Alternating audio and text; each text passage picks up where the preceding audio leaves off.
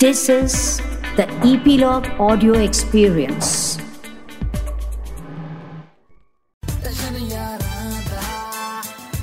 Nine extension ਯਾਰਾਂ ਦਾ podcast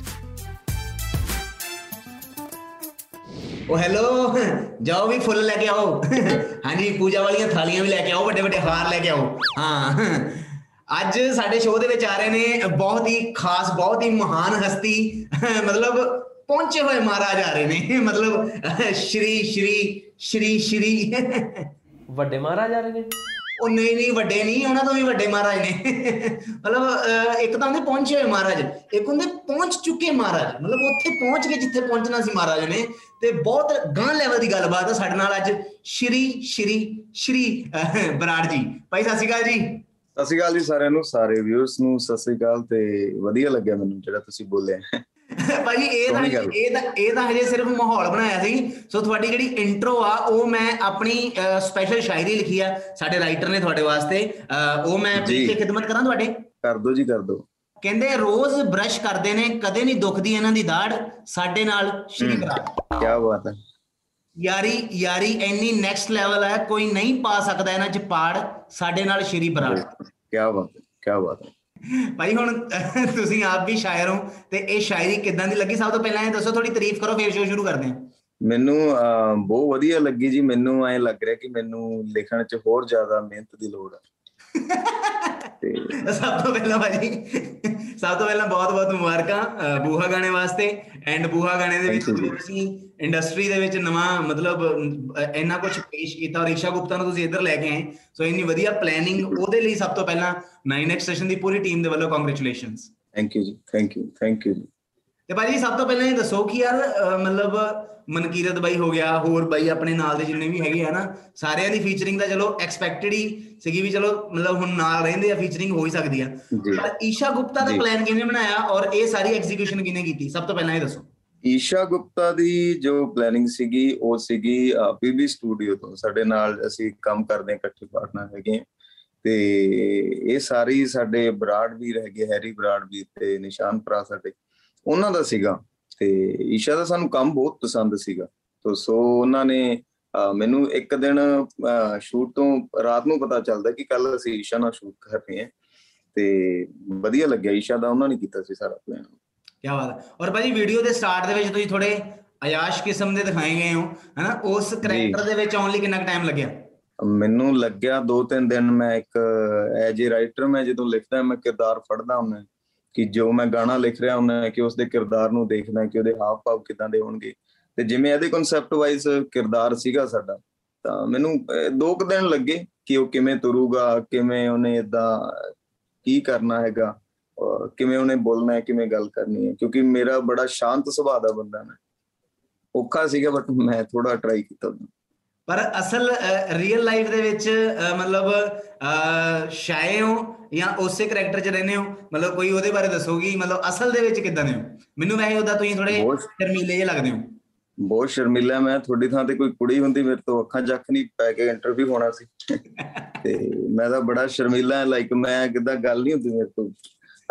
ਗਾਣੇ ਗੁਣਿਆਂ ਚ ਅਸੀਂ ਕੈਮ ਅਸੀਂ ਸਿਰਫ ਕੈਮਰੇ ਤੇ ਬੋਲਣ ਵਾਲੇ ਬੰਦੇ ਹੈਗੇ ਆ। ਜਾਂ ਅਸੀਂ ਬੜੇ ਭੁਲੇ ਮਿਲੇ ਹੁੰਨੇ ਆ। ਮਨਕਿਰਤ ਹੈ ਵੀਰ ਅਸੀਂ ਆ। ਜਿਹੜਾ ਸਾਡਾ ਸਰਕਲ ਹੈ ਅਸੀਂ ਉਹਨਾਂ 'ਚ ਹੀ ਬੈਠ ਕੇ ਗੱਲ ਕਰ ਸਕਦੇ ਆ। ਤੇ ਜਾਂ ਕੋਈ ਕਿਸੇ ਮੁੱਦੇ ਤੇ ਗੱਲ ਕਰਦੇ ਹੁੰਨੇ ਉਦੋਂ ਕਰ ਲੈਨੇ ਬਾਕੀ ਬੜਾ ਘੱਟ ਹੈਗਾ ਅਸੀਂ ਬੜੇ ਇਦਾਂ ਚੁੱਪਚਾਪ ਬੰਦੇ ਆ ਜਿਹੜੇ ਸ਼ਾਂਤੀ ਵਾਲੇ ਬੰਦੇ ਹੁੰਦੇ। ਬਿਲਕੁਲ ਔਰ ਭਾਜੀ ਜਿੱਦਾਂ ਤੁਸੀਂ ਹੁਣੇ ਗੱਲ ਕੀਤੀ ਕਿ ਜਾਂ ਕਿਸੇ ਮੁੱਦੇ ਤੇ ਗੱਲ ਚੱਲਦੀ ਹੋਵੇ ਜਦੋਂ ਸਾਰੇ ਯਾਰ ਮਿੱਤਰ। ਇਕੱਠੇ ਹੁੰਨੇ ਹੋ ਜਿਨ੍ਹਾਂ ਨਾਲ ਤੁਸੀਂ ਇਹਨਾਂ ਦੇ ਵਿੱਚ। ਫੀਚਰਿੰਗਸ ਵੀ ਕਰ ਰਹੇ ਹੋ ਗਾਣੇ ਵੀ ਕਰ ਰਹੇ ਹੋ ਸਭ ਤੋਂ ਬੈਸਟ। ਮੁੱਦਾ ਇਹਨਾਂ ਦਿਨਾਂ ਦੇ ਵਿੱਚ ਕਿਹੜਾ ਚੱਲ ਰਿਹਾ ਜਿਹਦੇ ਤੇ ਜ਼ਿਆਦਾ ਡਿਸਕਸ਼ਨ ਹੁੰਦੀ ਹੈ ਕਿਸਾਨੀ ਦਾ ਮੁੱਦਾ ਜੀ ਸਭ ਤੋਂ ਬੈਸਟ ਜਿਹੜੇ ਤੇ ਗੱਲ ਹੁੰਦੀ ਹੈ ਜੀ ਪੰਜਾਬ ਦਾ ਮੁੱਦਾ ਸਾਡੇ ਪੰਜਾਬ ਦੇ ਯੂਥ ਲਈ ਕਿਉਂਕਿ ਇੱਕ ਨਵਾਂ ਦੌਰ ਹੈਗਾ ਤਾਂ ਸੋ ਜਿਵੇਂ ਸਾਰੇ ਫਿਕਰਮੰਦ ਆ ਸਾਡੀ ਜਵਾਨੀ ਲਈ ਤਾਂ ਕਲਾਕਾਰ ਵੀ ਅਸੀਂ ਸਾਰੇ ਫਿਕਰਮੰਦ ਆ ਉਹੀ ਗੱਲਾਂ ਹੁੰਦੀਆਂ ਕਿ ਕੀ ਕੀਤਾ ਜਾਵੇ। ਔਰ ਭਾਈ ਕਿਤੇ ਨਾ। ਕਿਤੇ ਮਤਲਬ ਕਿਸਾਨ ਅੰਦੋਲਨ ਚੱਲ ਰਿਹਾ ਨਾਲ ਦੇ ਨਾਲ ਆਰਟਿਸਟਾਂ ਦੇ ਆਪਣੇ ਕੈਰੀਅਰਸ ਵੀ ਹੈਗੇ ਆ। ਸੋ ਇਹਨਾਂ ਦੋਵਾਂ ਚੀਜ਼ਾਂ ਨੂੰ ਮੈਨੇਜ ਕਰਨ ਦੇ ਵਿੱਚ ਕਿਹੜੀ ਕਿਹੜੀ ਚੀਜ਼ ਦਾ ਖਿਆਲ ਰੱਖਣਾ ਪੈਂਦਾ ਅੱਜ ਕੱਲ੍ਹ? ਅੱਜ ਕੱਲ ਥੋੜਾ ਕਈ ਵਾਰੀ ਸਾਨੂੰ ਪਤਾ ਨਹੀਂ ਹੁੰਦਾ ਕਿਉਂਕਿ ਸਾਡਾ ਪੰਜਾਬ ਦਾ ਸਾਡਾ ਯੂਥ ਹੈ ਜੋ ਸਾਡੇ ਨਾਲ ਲੋਕ ਜੁੜੇ ਆ ਉਹ ਬੜੇ ਸੈਂਸਿਟਿਵ ਤਰੀਕੇ ਨਾਲ ਹਰ ਗੱਲ ਨੂੰ ਲੈਂਦੇ ਹੈਗੇ ਆ। ਕਈ ਵਾਰੀ ਅਸੀਂ ਸ਼ੋਅ ਤੇ ਜਾਈਦਾ ਹੈਗਾ ਤਾਂ ਉੱਥੇ ਕੋਈ ਵੀ ਬੰਦਾ ਫੋਟੋ ਆ ਕੇ ਕਰਾ ਲੈਂਦਾ ਤਾਂ ਅਹ ਸਾਨੂੰ ਉਹ ਬੜਾ ਐ ਰਹਿੰਦਾ ਕਿ ਕੋਈ ਜਦੋਂ ਕਿਸਾਨੀ ਦੇ ਖਿਲਾਫ ਬੋਲਿਆ ਹੋਵੇ ਬੰਦਾ ਜਾਂ ਸਾਡੇ ਪੰਜਾਬ ਦੇ ਖਿਲਾਫ ਵਿੱਚ ਬੋਲਿਆ ਹੋਵੇ ਬੰਦਾ, ਕਿਉਂਕਿ ਪੈਨ ਇੰਡੀਆ ਸ਼ੋਜ਼ ਹੁੰਦੇ ਅੱਜ ਕੱਲ ਦਿੱਲੀ, ਚਾਰੇ ਪਾਸੇ, ਤਾਂ ਸਾਨੂੰ ਕਈ ਵਾਰੀ ਉਹ ਜ਼ਰੂਰ ਸੋਚਣਾ ਪੈਂਦਾ ਹੈ ਕਿ ਇਦਾਂ ਦੇ ਬੰਦੇ ਨਾਲ ਕਿਤੇ ਫੋਟੋ ਹੋ ਜਾਂਦੀ, ਸਾਨੂੰ ਪਤਾ ਨਹੀਂ ਹੁੰਦਾ ਹਰ ਬੰਦਾ ਕੌਣ ਕੀ ਹੈ, ਤਾਂ ਉਹਦਾ ਕਈ ਵਾਰੀ ਹੁੰਦਾ ਹੈਗਾ ਸਾਨੂੰ। ਔਰ ਭਾਜੀ ਕਿਤੇ ਨਾ ਕਿਤੇ ਕਿਸਾਨ ਐਂਥਮਸ ਕਰਕੇ ਐਂਡ ਉਸ ਤੋਂ ਇਲਾਵਾ ਜਿਹੜੇ ਆਪਣੇ ਸਿੰਗਲ ਟਰੈਕਸ ਵੀ ਆਏ ਜਿਨ੍ਹਾਂ ਗਾਣੇ ਦੇ ਤੁਸੀਂ ਲਿਰਿਕਸ ਲਿਖੇ ਇੱਕ ਅਲੱਗ ਪਹਿਚਾਣ ਬਣਨੀ ਸ਼ੁਰੂ ਹੋ ਗਈ। ਪਰ ਅਹ, ਅਸਲ ਦੇ ਵਿੱਚ ਤੁਹਾਨੂੰ ਕਦੋਂ ਇਦਾਂ ਲੱਗਿਆ ਸੀਗਾ ਕਿ ਹੁਣ ਪਛਾਣ ਬਣ ਗਈ ਹਲਕਾ ਹਲਕਾ ਲੋਕ ਪਛਾਣਨ ਲੱਗ ਪਏ? ਕਿਹੜਾ ਗਾਣਾ ਐਸਾ ਸੀਗਾ ਜਾਂ ਕਿਹੜਾ ਇੱਕ ਕਿਹੜੀ ਫੀਚਰਿੰਗ ਐਸੀ ਸੀ ਜਿਸ ਤੋਂ ਬਾਅਦ ਲੋਕਾਂ ਨੇ ਪਿਆਰ ਦੇਣਾ ਸ਼ੁਰੂ ਕੀਤਾ? ਵੈਲ ਵੈਲ ਗਾਣੇ ਨੂੰ ਬਹੁਤ ਪਿਆਰ ਦਿੱਤਾ ਸੀ ਸਾਰਿਆਂ ਨੇ ਮਨਕਿਰਤ ਵੀਰੇ ਤਾਂ ਮੇਰੇ ਅਮ, ਦਾ ਤੇ ਮੇਰਾ ਗਾਣਾ ਆਇਆ ਸੀ ਜਿਹੜਾ। ਤੇ ਭਾਬੀ ਵੀ ਬਹੁਤ ਵਧੀਆ ਰਿਹਾ ਸੀ ਸਾਡੇ ਮਨਕਿਰਤ ਵੀਰੇ ਦਾ ਤੇ ਅਸੀਂ ਇਕੱਠੇ ਕੰਮ ਕਰ ਰਹੇ ਮੈਨੂੰ ਲੱਗਦਾ ਸਾਲ ਡੇਢ ਸਾਲ ਤੋਂ ਸਾਡੇ ਗਾਣੇ ਸਾਡੇ ਹੀ ਆ ਰਹੇ ਇਕੱਠਿਆਂ ਦੇ ਇਕੱਠੀ ਕਰਦੇ ਹਾਂ ਅਸੀਂ ਤਾਂ ਉਸ ਤੋਂ ਬਾਅਦ ਕਿਸਾਨ ਐਂਥਮ ਨੇ ਇੱਕ ਵੱਖਰੀ ਪਛਾਣ ਦਿੱਤੀ ਆ ਉਹ ਰਿਸਪੈਕਟ ਜਿਹੜੀ ਮੈਂ ਵੀ ਸਾ- ਸਾਰਿਆਂ ਦੀ ਅਹ, ਮੇਰਾ ਸੋਚਣ ਦਾ ਨਜ਼ਰੀਆ ਬਦਲਤਾ ਮੇਰਾ ਹਰ ਚੀਜ਼ ਨੂੰ ਦੇਖਣ ਦਾ ਨਜ਼ਰੀਆ ਬਦਲਤਾ ਉਸ ਚੀਜ਼ ਨੂੰ। ਕਿਤੇ ਨਾ ਕਿਤੇ ਭਾਈ ਆਰਟਿਸਟਾਂ ਦੀ ਪਰਸਨਲ ਲਾਈਫ ਬਾਰੇ ਨਹੀਂ ਪਤਾ ਹੁੰਦਾ ਆਮ ਜਨਤਾ ਨੂੰ ਹਨਾ? ਪਰ ਜਿਹੜੇ ਯਾਰ ਦੋਸਤ ਨਾਲ ਰਹਿੰਦੇ ਹੁੰਦੇ ਉਹਨਾਂ ਨੂੰ ਸਾਰਾ ਕੁਝ ਪਤਾ ਹੁੰਦਾ। ਵੈਸੇ ਭਾਬੀ। ਗਾਣੇ ਤੋਂ ਮੈਨੂੰ ਯਾਦ ਆਇਆ। ਤੁਸੀਂ ਕਦੀ ਮਤਲਬ ਇੰਟਰਸਟ ਲਿਆ ਵੀ ਕਿਹੜੇ ਯਾਰ ਦੋਸਤ ਦੀ ਕਿਹੜੀ ਸਹੇਲੀ ਚੱਲ ਰਹੀ ਹੈ ਕਿਹੜੀ ਭਾਬੀ ਚੱਲ ਰਹੀ ਹੈ ਇਹਨਾਂ ਦਿਨਾਂ ਦੇ ਵਿੱਚ?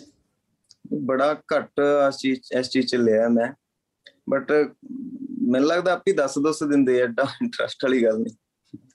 ਅੱਛਾ ਸ਼੍ਰੀ ਵੀਰੇ ਇਹ ਦੱਸੋ ਕਿ ਜਿੱਦਾਂ ਕਿਸਾਨ ਐਂਥਮ 1 ਕਿਸਾਨ ਐਂਥਮ 2 ਵੀ ਪਲਾਨ ਕੀਤਾ ਇੰਨੇ ਸਾਰੇ ਆਰਟਿਸਟਾਂ ਦੀ ਫੀਚਰਿੰਗ ਸੀਗੀ ਜੀ। ਔਰ ਇੰਨੇ ਮਤਲਬ ਵੱਡੇ ਲੈਵਲ ਜੀ। ਤੇ ਉਹਨੂੰ ਰਿਲੀਜ਼ ਕੀਤਾ ਔਰ ਇੰਨਾ ਮਤਲਬ ਹਰ ਆਰਟਿਸਟ ਆਪਣਾ ਆਪਣਾ ਪਾਰਟ ਉਹਦੇ ਵਿੱਚ ਕਰ ਰਿਹਾ ਲਿਖਿਆ ਸਾਰਾ ਤੁਸੀਂ ਹਨਾ ਜੀ। ਸੋ ਮਤਲਬ ਉਹ ਲਿਖਣ ਵੇਲੇ ਕਿਹੜੀਆਂ ਕਿਹੜੀਆਂ ਚੀਜ਼ਾਂ ਐਸੀਆਂ ਸੀਗੀਆਂ ਜਿਹੜੀਆਂ ਜ਼ਿਹਨ 'ਚ ਸੀਗੀਆਂ ਔਰ ਕਿਤੇ ਨਾ ਕਿਤੇ ਕਲਮ ਆ ਰਹੀਆਂ ਸੀਗੀਆਂ ਉਹ ਲਿਖਣ ਦੇ ਐਕਸਪੀਰੀਅੰਸ ਬਾਰੇ ਦੱਸੋ ਕਿਉਂਕਿ ਉਹ ਇੱਕ ਆਪਣੇ ਆਪ ਦੇ ਵਿੱਚ ਹੀ ਬਹੁਤ ਵੱਡੀ ਚੀਜ਼ ਸੀਗੀ ਜਿਹੜੀ ਤੁਸੀਂ ਸਾਬਿਤ ਕੀਤੀ ਆਪਣੇ ਆਪ 'ਚ ਕਿਸਾਨ ਐਂਥਮ ਜਿੰਨਾ ਲਿਖਿਆ ਮੈਂ ਜੇਲ੍ਹ 'ਚ ਹੀ ਲਿਖਿਆ ਸਾਰਾ। ਮੈਂ ਅੰਦਰ ਹੁੰਦਾ ਸੀਗਾ ਜਦੋਂ ਸਾਰਾ ਦਿਨ ਅੰਦਰ ਅਹ, ਮੈਂ ਅਹ, ਦੋ ਚੀਜ਼ਾਂ ਜਾਂ ਮੈਂ ਹਨੂਮਾਨ ਜੀ ਦਾ ਬੜਾ ਭਗਤ ਹੈਗਾ ਮੈਂ ਹਨੂਮਾਨ ਚਾਲਸਾ ਜਾਂ ਫਿਰ ਮੈਂ ਕਿਸਾਨ ਐਂਥਮ ਜਾਂ ਉੱਥੇ ਮੈਂ 30 35 ਗਾਣੇ ਲਿਖੇ ਜੇਲ੍ਹ 'ਚ ਤੇ ਕਿਸਾਨ ਐਂਥਮ ਉਹਨਾਂ 'ਚੋਂ ਇੱਕ ਸੀਗਾ। ਤਾਂ ਜੈਨ 'ਚ ਕੁਝ ਨਹੀਂ ਸੀਗਾ ਜੈਨ 'ਚ ਸਿਰਫ ਪੰਜਾਬ ਸੀਗਾ। ਕਿਉਂਕਿ ਮੈਂ ਉੱਥੋਂ ਕੁਝ ਦੇਖਣ ਨੂੰ ਨਹੀਂ ਹੁੰਦਾ ਸੀਗਾ ਇੱਕ ਜਦੋਂ ਤੁਸੀਂ ਇੱਕ ਕੈਦ 'ਚ ਹੁੰਦੇ ਹੋ ਜੇਲ੍ਹ 'ਚ ਹੁੰਦੇ ਹੋ ਤੁਹਾਨੂੰ ਸਿਰਫ ਅਹ ਛੱਤ ਹੁੰਦੀ ਹੈ ਦੇਖਣ ਨੂੰ ਤਾਂ ਉਦੋਂ ਤੁਸੀਂ ਸਿਰਫ ਖਿਆਲਾਂ 'ਚ ਦੇਖ ਸਕਦੇ ਹੋ ਪੰਜਾਬ ਦੇਖ ਸਕਦੇ ਹੋ ਤਾਂ ਉਸ ਲਈ ਕਿਸਾਨ ਐਂਥਮ ਜਿਹੜਾ ਲਿਖਿਆ ਉਹ ਸਾਰਾ ਜੇਲ੍ਹ 'ਚ ਲਿਖਿਆ ਵੀ ਇਹ ਵੀ ਗਾਣਾ। ਅੱਛਾ ਸ਼੍ਰੀ ਵੀਰੇ ਆਉਣ ਵਾਲੇ ਦਿਨਾਂ ਦੇ ਵਿੱਚ ਆਪਣੀਆਂ ਫੀਚਰਿੰਗਸ ਆਪਣੀਆਂ ਪਲੈਨਿੰਗਸ ਉਹਨਾਂ ਬਾਰੇ ਦੱਸੋ ਕਿ ਜਿੱਦਾਂ ਹੁਣ ਯਾਰਾਂ ਮਿੱਤਰਾਂ ਨਾਲ ਤੇ ਕਰ ਹੀ ਰਹੇ ਆ ਹੁਣ ਈਸ਼ਾ ਗੁਪਤਾ ਵਾਲਾ ਵੀ। ਸਰਪ੍ਰਾਈਜ਼ ਸੀਗਾ। ਉਸ ਤੋਂ ਇਲਾਵਾ ਕੁਝ ਆਰਟਿਸਟਾਂ ਦੇ ਆਪਣੇ ਡ੍ਰੀਮਸ ਵੀ ਹੁੰਦੇ ਆ। ਕੁਝ ਐਸੀਆਂ ਚੀਜ਼ਾਂ ਹੁੰਦੀਆਂ ਜਿਹੜੀਆਂ ਕਿਤੇ ਨਾ ਕਿਤੇ ਜ਼ਿਹਨ 'ਚ ਹੁੰਦੀਆਂ ਕਿ ਯਾਰ ਜ਼ਿੰਦਗੀ 'ਚ ਆਹ ਚੀਜ਼ ਤਾਂ ਕਰਨੀ ਕਰਨੀ ਹੈ। ਸੋ ਉਹ ਤੁਹਾਡੇ। ਦਿਮਾਗ ਦੇ ਵਿੱਚ ਕਿਹੜੀਆਂ ਕਿਹੜੀਆਂ ਚੀਜ਼ਾਂ ਐਸੀਆਂ ਜਿਹੜੀਆਂ ਆਲਵੇਜ਼ ਚੱਲਦੀਆਂ ਰਹਿੰਦੀਆਂ? ਮੈਂ ਮੂਵੀਜ਼ ਦਾ ਕਰ ਰਿਹਾ ਜੀ। ਮੇਰੀਆਂ ਲਿਖੀਆਂ ਤਿੰਨ ਚਾਰ ਮੂਵੀਜ਼ ਤੇ ਕੰਮ ਹੋ ਰਿਹਾ ਹੈ। ਨੈਟਫਲਿਕਸ ਤੇ ਵੀ ਇੱਕ ਆ ਰਹੀ ਹੈਗੀ ਹੈ। ਤਾਂ ਬਾਲੀਵੁੱਡ ਤੋਂ ਲੋਕ ਹੈਗੇ ਕਾਫੀ ਉਹਨਾਂ ਨਾਲ ਕਰ ਰਿਹਾ ਹੈਗਾ ਮੈਂ।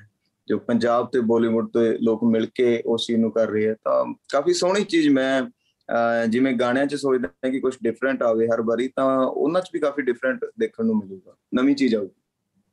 ਗਾਣੇ ਤਾਂ ਆ ਹੀ ਰਹੇ ਆ ਗਾਣੇ ਤਾਂ ਅੱਗੇ ਪਿੱਛੇ ਹੁਣ ਗਾਣੇ ਹੀ ਗਾਣੇ ਔਰ ਵੀਰੇ ਕਿਤੇ ਨਾ ਕਿਤੇ ਜਿੱਦਾਂ ਹੁਣ ਪੰਜਾਬੀ 뮤직 ਬਾਲੀਵੁੱਡ ਤੋਂ ਵੀ ਗਾਂ ਦੀ ਗੱਲਬਾਤ ਹੋ ਚੁੱਕੀ ਹੈ ਨਾ ਸੋ ਜੀ। ਪਹਿਲਾਂ ਸੀਗਾ ਵੀ ਮਤਲਬ 뮤직 ਹੁਣ ਕਿਤੇ ਨਾ ਕਿਤੇ 뮤직 ਬਹੁਤ ਜ਼ਿਆਦਾ ਕਲੱਬ ਹੋ ਗਿਆ ਹੈ ਨਾ ਪੰਜਾਬੀ ਹਿੰਦੀ ਜੀ। ਇੰਗਲਿਸ਼ ਹਰ ਤਰੀਕੇ ਦਾ 뮤직 ਆਪਣੇ ਆਪ ਦੇ ਵਿੱਚ ਕੋਲੈਬੋਰੇਟ ਹੋਣ ਲੱਗ ਪਿਆ ਸੋ ਅਹ, ਮਤਲਬ ਜੇ ਮੈਂ ਗੱਲ ਕਰਾਂ ਤਾਂ ਆਉਣ ਵਾਲੇ ਦਿਨਾਂ ਦੇ ਵਿੱਚ ਸ਼੍ਰੀ ਬਰਾੜ ਦੇ ਹਿੰਦੀ ਗਾਣੇ ਵੀ ਸੁਣਨ ਨੂੰ ਮਿਲ ਸਕਦੇ ਆ ਬਿਲਕੁਲ ਮਿਲਣਗੇ ਜੀ ਮੇਰੇ ਆਲਰੇਡੀ ਮੂਵੀਜ਼ ਚ ਮੈਂ ਨਾਂ ਨਹੀਂ ਲੈ ਸਕਦਾ ਬਟ ਸਾਡਾ ਕਿਉਂਕਿ ਮੈਂ ਜਦੋਂ ਆਇਆ ਸੀ ਉਦੋਂ ਪੰਜਾਬੀ ਤੇ ਹਿੰਦੀ ਇਕੱਠੇ ਗਾਣੇ ਕਰਦਾ ਹੁੰਦਾ ਸੀ ਮੈਂ ਨਾਲ ਹਿੰਦੀ ਵੀ ਕਰਦਾ ਰਿਹਾ ਕਿਉਂਕਿ 뮤직 ਦਾ ਕੋਈ ਲੈਂਗੁਏਜ ਨਹੀਂ ਹੁੰਦੀ ਉਹਦਾ ਕੋਈ ਧਰਮ ਨਹੀਂ ਹੁੰਦਾ ਕੋਈ ਜਾਤ ਨਹੀਂ ਹੁੰਦੀ ਤਾਂ ਸਾਨੂੰ ਇੱਕ ਆਪਦੇ ਲਿਸਨਰ ਤਾਈਂ ਪਹੁੰਚਣਾ ਹੁੰਦਾ ਹੈ ਕਿ ਅਸੀਂ ਆਪਦੀਆਂ ਫੀਲਿੰਗਸ ਆਪਦੇ ਗਾਣੇ ਹਰ ਬੰਦੇ ਤੱਕ ਪਹੁੰਚਾ ਸਕੀਏ ਤਾਂ ਇੱਕ ਹਿੰਦੀ ਵੀ ਚਲੋ ਇੰਨੇ ਲੋਕ ਸੁਣਦੇ ਆ ਤਾਂ ਕੀ ਪ੍ਰੋਬਲਮ ਹੈਗੀ ਫੋਨ ਚ?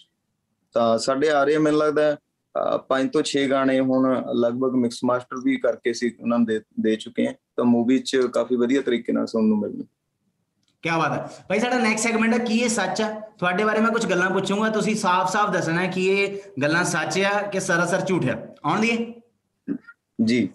ਭਾਜੀ ਤੁਹਾਡਾ ਨਾਮ ਸ਼੍ਰੀ ਆ ਹਨਾ? ਕੀ ਇਹ ਸੱਚ ਹੈ ਵੀ ਤੁਹਾਡਾ ਨਾਮ ਸੁਣ ਕੇ ਬਹੁਤ ਸਾਰੀਆਂ ਕੰਪਨੀਆਂ ਵਾਲੇ ਪਹਿਲਾਂ ਸੋਚਦੇ ਹੁੰਦੇ ਸੀ ਕਿ ਮੁੰਡਾ ਕੋਈ ਧਾਰਮਿਕ ਗਾਣਾ ਲੈ ਕੇ ਆਊਗਾ? ਸੋਚਦੇ ਹੀ ਹੋਣੇ ਆ, ਜਿਹੜੇ ਮੈਨੂੰ ਜਾਣਦੇ ਆ ਪਰਸਨਲੀ ਉਹ ਤਾਂ ਲਾਈਕ ਉਹਨਾਂ ਨੂੰ ਪਤਾ ਹੈ ਮੇਰੇ ਨੇਚਰ ਬਾਰੇ ਕਿਉਂਕਿ ਜ਼ਿਆਦਾ ਅਸੀਂ ਧਰਮ ਦੀਆਂ ਗੱਲਾਂ 'ਚ ਅਹ ਮੈਨੂੰ ਲੱਗਦਾ ਮੈਂ ਇਹ ਜਿੰਨੀ ਏਜ 'ਚ ਹੈਗਾ ਤੇ ਮੇਰੇ ਬਾਰੇ ਇਹ ਗੱਲ ਵੀ ਬੜੀ ਹੈ ਕਿ ਅਹ ਇਸ ਟਾਈਮ ਬੰਦਾ ਅਹ ਹਿਮਾਚਲ ਚ ਸ਼ਿਮਲੇ ਗੋਆ ਹੁੰਦਾ ਹੈਗਾ ਕਿ ਕਿਤੇ ਜਾਣਾ ਹੁੰਦਾ ਬਟ ਸ਼੍ਰੀ ਹੈਗਾ ਕਿ ਉਹ ਬੰਗਲਾ ਮੁਖੀ ਬੈਠਾ ਹੁੰਦਾ ਹੈ ਜਾਂ ਪਹਾੜਾਂ 'ਚ ਵੀ ਜਾਂਦਾ ਤਾਂ ਕਿਸੇ ਮੰਦਿਰ ਤੇ ਬੈਠਾ ਹੁੰਦਾ ਤਾਂ ਮੈਂ ਜੁੜਿਆ ਕਾਫੀ ਰੱਬ ਨਾਲ ਹੈਗਾ ਸੋ ਕੀ ਬਾਤ ਹੈ। ਲਾਈਫ ਦਾ ਭਾਜੀ ਉਹ ਕਿਹੜਾ ਮੋੜ ਸੀ ਜਾਂ ਕਿਹੜਾ ਇੱਕ ਐਸਾ ਫੇਜ਼ ਸੀ ਜਦੋਂ ਸਾਰਿਆਂ ਨਾਲੋਂ ਟੁੱਟ ਕੇ ਕਿਤੇ ਨਾ ਕਿਤੇ ਰੱਬ ਦੇ ਨਾਲ ਬੰਦਾ ਜੁੜ ਜਾਂਦਾ। ਹੈ ਨਾ ਤੁਹਾਡੀ ਲਾਈਫ ਦੇ ਵਿੱਚ ਕਦੀ ਇਦਾਂ ਦਾ ਫੇਜ਼ ਆਇਆ ਅੱਜ ਤੱਕ? ਮੇਰੇ ਥੋੜੇ ਦਿਨ ਪਹਿਲਾਂ ਹੀ ਜੇਲ੍ਹ 'ਚ ਸੀਗਾ ਮੈਂ, ਸਾਰਿਆਂ ਨਾਲ ਕੋਈ ਗੱਲ ਨਹੀਂ ਹੋ ਰਹੀ, ਕਿਸੇ ਨਾਲ ਤਾਂ ਸਿਰਫ ਰੱਬ ਨਾਲ ਸੀਗੇ ਉਦੋਂ। ਤਾਂ ਵੈਸੇ ਵੀ ਮੋਸਟਲੀ ਟਾਈਮ ਮੈਂ ਰੱਬ ਨਾਲ ਗੱਲ ਕਰਨ ਕੇ ਖੁਸ਼ ਹੁੰਦਾ ਕਿ ਆਪਣੇ ਆਪ ਨਾਲ ਇਦਾਂ ਕਿ ਇਹ ਚੀਜ਼ ਇੱਥੋਂ ਆਏ। ਮੈਂ ਗੁੱਸਾ, ਮੇਰੀ ਕਲਮ ਨਾਲ ਕੱਢ ਦੇਣਾ ਵੈਸੇ ਕਿਸੇ ਨਾਲ ਲੜਦਾ ਨਹੀਂ ਮੈਂ। ਤੇ ਭਾਜੀ ਉਹਨਾਂ ਦਿਨਾਂ 'ਚ ਰੱਬ ਨਾਲ ਕਿਹੜੀਆਂ-ਕਿਹੜੀਆਂ ਗੱਲਾਂ ਕੀਤੀਆਂ ਉਹ ਦੱਸੋ। ਕਿਉਂਕਿ ਇਹ ਗੱਲਾਂ ਤੁਸੀਂ ਕਿਤੇ ਨਹੀਂ ਦੱਸੀਆਂ। ਕਾਫੀ ਕਾਫੀ ਕੁਛ ਕਾਫੀ ਕੁਛ। ਅਮ, ਮ- ਮੈਂ ਅਹ, ਜ਼ਿਆਦਾ ਟਾਈਮ ਖੁਦ ਨਾਲ ਲੰਘਾਇਆ ਜਦੋਂ। ਹਰ ਟਾਈਮ ਜਿਵੇਂ ਮੈਂ ਸਟਾਰਟਿੰਗ ਚ ਮੈਂ ਕੁਛ ਨਹੀਂ ਕਰਦਾ ਹੁੰਦਾ ਸੀ ਸਿਰਫ ਗਾਣੇ ਲਿਖਣਾ ਹੁੰਦਾ ਸੀਗਾ। ਮੇਰੇ ਯਾਦ ਆ ਮੈਂ ਸਕੂਲ ਟਾਈਮ ਚ ਇੱਕ ਇੱਕ 30 30 40 40 ਗਾਣੇ ਲਿਖਣੇ। ਤਾਂ ਉਹੀ ਦੌਰ ਫਿਰ ਤੋਂ ਮੈਨੂੰ ਆ ਗਿਆ ਕਿ ਮੈਂ ਮੈਂ ਤੇ ਮੇਰੀ ਕਲਮ ਹੈ ਤੇ ਹੋਰ ਕੋਈ ਨਹੀਂ ਮੇਰੇ ਵਿਚਾਲੇ। ਉੱਥੇ ਇੱਕ ਦੁਨੀਆ ਦੀ ਵੀ ਇੱਕ ਅਹ, ਸਮਾਜ ਦਾ ਇੱਕ ਇਹੋ ਜਿਹੇ ਥਾਂ ਤੇ ਬੈਠਾ ਸੀ ਕਿ ਮੇਰੇ ਆਲੇ ਦੁਆਲੇ ਕ੍ਰਿਮੀਨਲ ਸੀ ਹੈਗੇ ਆ। ਤੇ ਉੱਥੇ ਮੈਂ ਬੈਠਾ ਹੈਗਾ ਤੇ ਮੇਰੀ ਕਲਮ ਹੈਗੀ।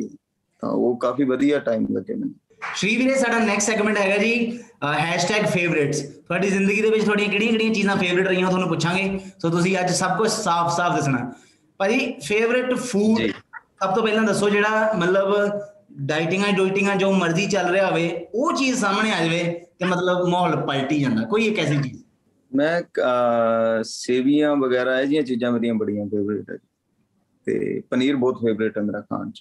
ਸੇਵੀਆਂ ਕਿਹੜੀਆਂ ਅਹ, ਸੇਵ ਭਾਜੀ ਦੀ ਸਬਜ਼ੀ ਜਿਹੜੀਆਂ ਪਿਆ ਵਾਲੀਆਂ? ਨਹੀਂ ਇਹ ਜਿਹੜੀਆਂ ਪਿਆਰ ਨਾਲ ਬਣੀਆਂ ਹੋਣ ਜੀ ਬਸ। ਕੀ ਬਾਤ ਹੈ। ਅੱਛਾ ਭਾਜੀ ਫੇਵਰਿਟ ਫੀਮੇਲ ਆਰਟਿਸਟ ਕੌਣ ਹੈ? ਜਿਨ੍ਹਾਂ ਨਾਲ ਹਲੇ ਤੱਕ ਫੀਚਰ ਨਹੀਂ ਕੀਤਾ ਪਰ ਫੀਚਰ ਕਰਨਾ ਚਾਹੁੰਦੇ ਹੋ? ਪੰਜਾਬ ਤੋਂ ਜਾਂ ਬਾਹਰੋਂ? ਜਿੱਥੋਂ ਮਰਜ਼ੀ ਭਾਜੀ ਖੁੱਲਾ ਮਾਹੌਲ ਆ ਜਿੱਥੇ ਮਰਜ਼ੀ ਜਾ ਸਕਦੇ ਆ ਤੁਸੀਂ ਕੋਈ ਚੱਕਰ ਨਹੀਂ। ਮੈਨੂੰ ਲਾਈਕ ਫੇਵਰੇਟ ਤਾਂ ਮੈਂ ਸਾਰਿਆਂ ਸਾਰਿਆਂ ਦੇ ਕੰਮ ਪਸੰਦ ਹੈ ਮੈਨੂੰ। ਤੇ ਵੈਸੇ ਮੈਂ ਕਹਾਂ ਤਾਂ ਮੈਂ ਸਾਰਿਆਂ ਨਾਲ ਆਲਮੋਸਟ ਹੁਣ ਕੰਮ ਕਰ ਹੀ ਰਿਹਾ। ਸਾਰਿਆਂ ਨੇ ਗਾਣੇ ਆ ਰਹੇ ਆ ਮੇਰੇ।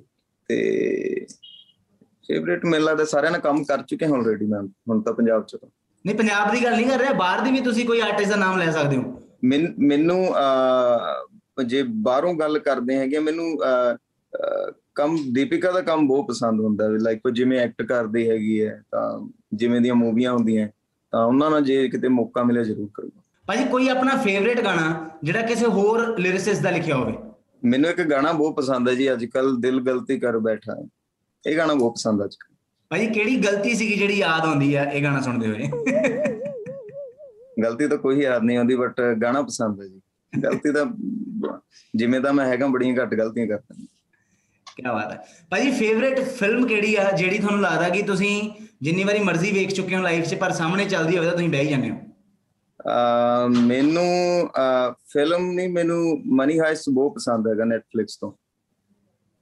ਉਹ ਮੈਂ ਦੋ ਕੁ ਵਾਰ ਦੇਖ ਚੁੱਕਿਆ ਦੋ ਤਿੰਨ ਵਾਰ। ਓਕੇ ਭਾਜੀ। ਮਨੀ ਹਾਈਸ ਤੋਂ ਇਲਾਵਾ ਮਤਲਬ ਬਹੁਤ ਸਾਰੀਆਂ ਇੰਨੀਆਂ ਸੀਰੀਜ਼ ਅੱਜ ਕੱਲ ਤਾਂ ਲੋਕਡਾਊਨ ਦੇ ਵਿੱਚ ਮਾਹੌਲ ਹੀ ਐਸਾ ਬਣਿਆ ਹੋਇਆ ਬਹੁਤ ਕਿ ਲੋਕ ਆਪਣੇ ਘਰਾਂ ਤੋਂ ਹੀ ਕੰਮ ਕਰ ਰਹੇ ਆ ਹਨਾ। ਰਾਤ ਨੂੰ ਵੀ ਹੁਣ ਸੀਨ ਸ਼ੁਰੂ ਹੋ ਗਿਆ ਇਹ ਸਾਰਾ। ਤੇ ਬਿਲਕੁਲ। ਕਿਤੇ ਇਹਨਾਂ ਦਿਨਾਂ ਦੇ ਵਿੱਚ ਆਪਣੇ ਆਪ ਨੂੰ ਇੱਕ ਪ੍ਰੋਪਰ ਟਾਈਮ ਵੀ ਮਿਲ ਰਿਹਾ ਸਾਰੀਆਂ ਚੀਜ਼ਾਂ ਦੇਖਣ ਦਾ। ਸੋ ਕਿਹੜੀਆਂ ਕਿਹੜੀਆਂ ਚੀਜ਼ਾਂ ਐਕਸਪਲੋਰ ਕੀਤੀਆਂ ਇਹਨਾਂ ਦਿਨਾਂ ਦੇ ਵਿੱਚ? ਮੈਂ ਇਹਨਾਂ ਦਿਨਾਂ 'ਚ ਗਾਣੇ ਕਾਫੀ ਕੀਤੇ ਸੀ। ਗਾਣੇ ਪਹਿਲਾਂ ਲਿਖਦੇ ਬਹੁਤ ਜ਼ਿਆਦਾ ਹੁੰਦੇ ਸੀ ਕੰਮ ਘੱਟ ਕਰਦੇ ਸੀ ਅਸੀਂ ਗਾਣਾ ਕਰ ਲਿਆ ਫਿਰ ਇਹ ਤਾਂ। ਆ ਦਿਨਾਂ 'ਚ ਹਰ ਰੋਜ਼ ਦੇ ਸੀ ਇੱਕ ਇੱਕ ਦੋ ਦੋ ਗਾਣੇ ਕੀਤੇ। ਹਰ ਰੋਜ਼ ਦੇ ਦੋ ਦੋ ਗਾਣੇ ਸਟੂਡੀਓ 'ਚ ਬਣਾਉਣੇ ਅਸੀਂ। ਤਾਂ ਕੰਮ ਕਾਫੀ ਕੀਤਾ 'ਚ ਅਸੀਂ ਥੋੜਾ ਟਾਈਮ ਵੀ ਮਿਲ ਗਿਆ। ਜਿਵੇਂ ਦਿਲਜੀਤ ਵੀਰੇ ਨੇ ਤੇ ਅਸੀਂ ਜਦੋਂ ਵੀਰੇ ਹੋਣੀ ਬੰਬੇ ਅੰਦਰ ਸੀਗੇ ਫਸੇ ਹੋਏ ਲੋਕਡਾਊਨ 'ਚ ਮੈਂ ਘਰੇ ਬੈਠਾ ਸੀ ਤਾਂ ਅਸੀਂ ਉਦੋਂ ਵੀ ਫੋਨ ਤੇ ਗੈਰਾਜ ਬੈਂਡ 'ਚ ਗਾਣੇ ਬਣਾ ਬਣਾ ਕੇ ਕਰਦੇ ਰਹਿੰਦੇ ਸੀਗੇ। ਤਾਂ ਇਹ ਚੀਜ਼ ਦਾ ਵਧੀਆ ਵੀ ਹੈਗਾ ਕਿ ਇਕੱਲਾਪਨ ਹੈਗਾ ਹੁਣ ਕੰਮ ਕਰ ਸਕਦੇ ਵਧੀਆ। ਕੀ ਬਾਤ ਹੈ। ਔਰ ਭਾਈ ਸਾਡਾ ਨੈਕਸਟ ਸੈਗਮੈਂਟ ਹੈ ਟਸ਼ਨ ਲਾਈਫ ਇਹਦੇ ਵਿੱਚ ਕੁਝ ਲਾਈਫ ਰਿਲੇਟਡ ਗੱਲਾਂ ਕਰਾਂਗੇ। ਅਹ ਭਾਜੀ। ਹਰ ਆਰਟਿਸਟ ਲਈ ਸਭ ਤੋਂ ਜ਼ਰੂਰੀ ਇੱਕ ਚੀਜ਼ ਹੁੰਦੀ ਸਿੱਖਣਾ ਹੈਨਾ ਤੁਹਾਡੇ। ਬਾਰੇ ਇਹ ਚੀਜ਼ ਬਹੁਤ ਘੱਟ ਲੋਕਾਂ ਨੂੰ ਪਤਾ ਹੈ ਕਿ ਤੁਸੀਂ ਅਸਲ ਦੇ ਵਿੱਚ ਮਤਲਬ ਚਲੋ ਲਿਖਣ ਦੀ ਟ੍ਰੇਨਿੰਗ ਤਾਂ ਮਤਲਬ ਇੰਨੀ ਜ਼ਿਆਦਾ ਆਪਾਂ ਕਿਤੋਂ ਨਹੀਂ ਲੈ ਸਕਦੇ ਪਰ ਗਾਉਣ ਦੀ ਟ੍ਰੇਨਿੰਗ ਕਿਤੇ ਨਾ ਕਿਤੇ ਲੈਣੀ ਪੈਂਦੀ ਹੈ ਨਾ ਜਦੋਂ ਤੁਸੀਂ ਗਾਉਣਾ ਹੋਵੇ। ਸੋ ਮੈਨੂੰ ਇਹ ਦੱਸੋ ਕਿ ਇਹ ਦੋਵਾਂ ਚੀਜ਼ਾਂ ਦੀ ਟ੍ਰੇਨਿੰਗ ਤੁਹਾਨੂੰ ਕਿੱਥੋਂ ਮਿਲੀ? ਲਿਖਣ ਦੀ ਤਾਂ ਮੈਂ ਕਿਤੋਂ ਹੀ ਲਈ ਜੀ। ਲਿਖਾ ਮੈਨੂੰ ਲੱਗਦਾ ਕਿ ਲਿਖਣਾ ਕਿਸੇ ਨੂੰ ਸਿਖਾਇਆ ਨਹੀਂ ਜਾ ਸਕਦਾ ਉਹ ਅੰਦਰ ਹੀ ਹੁੰਦਾ। ਬਿਲਕੁਲ ਸਹੀ ਤੇ ਗਾਉਣ ਦੀ ਵੀ ਮੈਂ ਕਿਸੇ ਤੋਂ ਨਹੀਂ ਲਈ ਬਿਕੋਜ਼ ਲਿਖਣੇ ਨੇ ਗਾਉਣਾ ਸਿਖਾਤਾ। ਜਦੋਂ ਅਸੀਂ ਲਿਖਦੇ ਹਾਂ ਤਾਂ ਉਹਨੂੰ ਗੁੰਗੁਣਾਉਣਾ ਆਦਤ ਬਣ ਜਾਂਦੀ ਹੈ। ਕਿ ਉਹਨੂੰ ਕਿਵੇਂ ਗਾ ਸਕਦੇ ਆ। ਅੱਜ ਕੱਲ ਮੈਨੂੰ ਲੱਗਦਾ ਜਿਹੜਾ ਲਿਰਿਸਿਸਟ ਹੁੰਦਾ ਉਹ ਹੀ ਗਾਣੇ ਨੂੰ ਕੰਪੋਜ਼ ਕਰਦਾ ਉਹੀ ਦੱਸਦਾ ਕਿ ਇਹਨੂੰ ਕਿਵੇਂ ਗਾਉਣਾ। ਹੈ। ਤਾਂ ਲਿਖਣੇ ਨੇ ਗਾਉਣਾ ਸਿਖਾਤਾ ਸਾਨੂੰ। ਬਿਲਕੁਲ। ਔਰ ਭਾਜੀ ਉਹ ਕਿਹੜੇ ਆਰਟਿਸਟ ਰਹੇ ਆ ਸ਼ੁਰੂ ਤੋਂ ਪੰਜਾਬ ਦੇ ਜਿਨ੍ਹਾਂ ਤੋਂ ਤੁਸੀਂ ਆਲਵੇਜ਼ ਮਤਲਬ ਬਹੁਤ ਜ਼ਿਆਦਾ ਇਨਸਪਾਇਰ ਹੋਏ ਹੋ ਆਪਣੇ ਸਟਰਗਲ ਪੀਰੀਅਡ ਦੇ ਵਿੱਚ? ਬੱਬੂ ਮਾਨ ਸਾਹਿਬ ਉਹਨਾਂ ਤੋਂ ਮੈਂ ਉਹਨਾਂ ਨੂੰ ਉਹ ਮੈਨੂੰ ਬਹੁਤ ਪਸੰਦ ਹੈ ਕਿ ਬਿਕੋਜ਼ ਇੱਕ ਕਲਾਕਾਰ ਨੂੰ ਆਪਦਾ ਫਰਜ਼ ਸਿਰਫ ਗਾਣੇ ਗਾ ਕੇ ਨਹੀਂ ਸਿਰਫ ਅਸੀਂ ਸਿਰਫ ਕੁੜੀਆਂ ਤੇ ਨਹੀਂ ਲਿਖਣਾ, ਅਸੀਂ ਸਿਰਫ ਗੱਡੀਆਂ ਤੇ ਨਹੀਂ ਲਿਖਣਾ। ਅਸੀਂ ਸਮਾਜ ਤੇ ਵੀ ਲਿਖਣਾ ਹੈਗਾ। ਉਹਦੇ ਲਈ ਸਾਨੂੰ ਕੁਝ ਵੀ ਕਰਨਾ ਪਵੇ ਤਾਂ ਇਹ- ਉਹ ਵੀ ਇੱਕ ਬਹੁਤ ਵਧੀਆ ਕੰਮ ਕਰਦੇ। ਤਾਂ ਉਹਨਾਂ ਦਾ ਮੈਂ ਇਸ ਗੱਲੋਂ ਬਹੁਤ ਰਿਸਪੈਕਟ ਕਰਦਾ ਬੱਬੂ ਮਾਨ ਸਾਹਿਬ ਦੀ। ਬਿਲਕੁਲ। ਔਰ ਕਿਤੇ ਨਾ ਕਿਤੇ ਭਾਜੀ ਤੁਹਾਡੇ ਜੇ ਮਤਲਬ ਪੁਰਾਣੇ ਗਾਣਿਆਂ ਦੀ ਕਿਤੇ ਨਾ ਗੱਲ ਕਰੀਏ ਤਾਂ ਸਟਾਰਟਿੰਗ ਦੇ ਵਿੱਚ ਲੋਕਾਂ ਨੇ ਤੁਹਾਨੂੰ ਰਿਜ਼ੈਂਬਲ ਵੀ ਬਹੁਤ ਕੀਤਾ ਸੀ ਉਹਨਾਂ ਨਾਲ ਕਿ ਇਹ ਬੰਦਾ ਮਤਲਬ ਬੱਬੂ ਮਾਨ ਨੂੰ ਬਹੁਤ ਸੁਣ ਕੇ ਆਇਆ ਕਿਤੇ ਨਾ ਕਿਤੇ ਉਸ ਬੰਦੇ ਦਾ ਅੰਸ਼ ਹੈ ਇਸ ਬੰਦੇ ਦੇ ਅੰਦਰ। ਸੋ ਉਹ ਚੀਜ਼ ਮਤਲਬ ਬਿਲਕੁਲ ਬਿਲਕੁਲ। ਮੈਨੂੰ ਮੈਨੂੰ ਬਹੁਤ ਅੱਛੀ ਲੱਗਦੀ ਸੀ ਤੁਹਾਡੇ ਅੰਦਰ ਕਿ ਤੁਸੀਂ ਕੁਝ ਨਾ ਕੁਝ ਉਹਨਾਂ ਤੋਂ ਜਿਹੜਾ ਗ੍ਰੈਬ ਕੀਤਾ ਔਰ ਤੁਸੀਂ ਉਦਾਂ ਦਾ ਹੀ ਕੁਝ ਨਾ ਕੁਝ ਅੱਗੇ ਲੈ ਕੇ ਆਏ ਹੈਨਾ? ਮੈਨੂੰ ਮੈਂ ਜਿੰਨਾ ਸੁਣਿਆ ਉਹਨਾਂ ਨੂੰ ਵੀ ਮੇਰੇ ਨਾਲ ਮੈਂ ਕਿਤੇ ਮਿਲਿਆ ਨਹੀਂਗਾ ਉਹਨਾਂ ਨਾਲ। ਬਟ ਉਹਨਾਂ ਨੂੰ ਵੀ ਮੈਂ ਕਈ ਵਾਰੀ ਹੁਣ ਜੇ ਮੈਂ ਅੰਦਰ ਸੀਗਾ ਤਾਂ ਉਦੋਂ ਵੀ ਮੇਰੇ ਤੱਕ ਮੇਰੇ ਵੀਰ ਭਰਾ ਸਾਡਾ ਸਰਕਲ ਸਾਰਿਆਂ ਦਾ ਅੱਜ ਕੱਲ ਸਿਮਿਲਰ ਜਿਹਾ ਬੜਾ। ਤਾਂ ਉਦੋਂ ਵੀ ਮੈਂ ਉਹਨਾਂ ਦੀਆਂ ਗੱਲਾਂ 'ਚ ਮੇਰੇ ਬਾਰੇ ਫਿਕਰ ਦੇਖਿਆ ਤਾਂ ਮੈਂ ਸੱਚੀ ਉਹਨਾਂ ਨੂੰ ਬਹੁਤ ਪਿਆਰ ਕਰਦਾ। ਕੀ ਬਾਤ ਹੈ। ਔਰ ਭਾਜੀ ਇੱਕ ਲਿਰਿਸਿਸਟ ਲਈ ਸਿੰਗਿੰਗ ਕਰਨਾ ਅਹ, ਕਿਤੇ ਮਤਲਬ ਸਟਾਰਟ ਦੇ ਵਿੱਚ ਉਹਨੂੰ ਇੱਕ ਪੁਸ਼ ਦੀ ਜ਼ਰੂਰਤ ਹੁੰਦੀ ਆ। ਸੋ ਉਹ ਪੁਸ਼ ਜਿਹੜਾ ਸੀਗਾ ਉਹ ਕਿਹਨਾਂ ਕਿਹਨਾਂ ਨੇ ਦਿੱਤਾ? ਯਾਰਾਂ ਦਾ ਪੋਡਕਾਸਟ ਸ਼ੋਅ ਦਾ ਨਾਮ ਆ ਤਾਂ ਤੁਸੀਂ ਉਹਨਾਂ ਯਾਰਾਂ ਦੇ ਨਾਮ ਵੀ ਲੈ ਸਕਦੇ ਹੋ ਜਿਨ੍ਹਾਂ ਨੇ ਸਟਾਰਟ ਦੇ ਵਿੱਚ ਉਹ ਜਿਹੜਾ ਪੁਸ਼ ਸੀਗਾ ਉਹ ਤੁਹਾਨੂੰ ਦਿੱਤਾ। ਮੈਂ ਮਨਕਿਰ ਤੋਲਖ ਮੇਰੀ ਜਿੰਦ ਜਾਨ ਹੈ ਮੇਰਾ ਭਰਾ ਹੈ ਜੀ। ਠੀਕ ਹੈ ਅਸੀਂ ਆ ਜਿੰਨਾ ਕ ਮੈਨੂੰ ਲੱਗਦਾ ਮੇਰਾ ਸਕਾ ਭਰਾ ਉਹ ਉਹ ਪਿੱਛੇ ਹੋਊਗਾ। ਤਾਂ ਮਨਕਿਰਤ ਪਹਿਲਾਂ ਮੇਰੇ ਲਈ ਜਿੰਦ ਜਾਨ ਹੈ ਮੇਰੀ ਤੇ ਦਿਲਜੀਤ ਦਸਾਂਝ ਵੀਰਾ। ਤੇ ਅਸੀਂ ਲੋਕਡਾਊਨ ਚ ਦਿਲਜੀਤ ਵੀਰੇ ਨੇ ਮੈਨੂੰ ਅਹ, ਬਹੁਤ ਸਮਿਆ ਲਾਈਕ ਉਹ ਦੌਰ ਅਸੀਂ ਕਿਹੜੇ ਚੋਂ ਗੁਜ਼ਰ ਰਹੇ ਸੀਗੇ ਤਾਂ ਵੀਰਾ ਬਹੁਤ ਨਾਲ ਖੜਦਾ ਸੀ ਦਿਲਜੀਤ ਵੀਰਾ।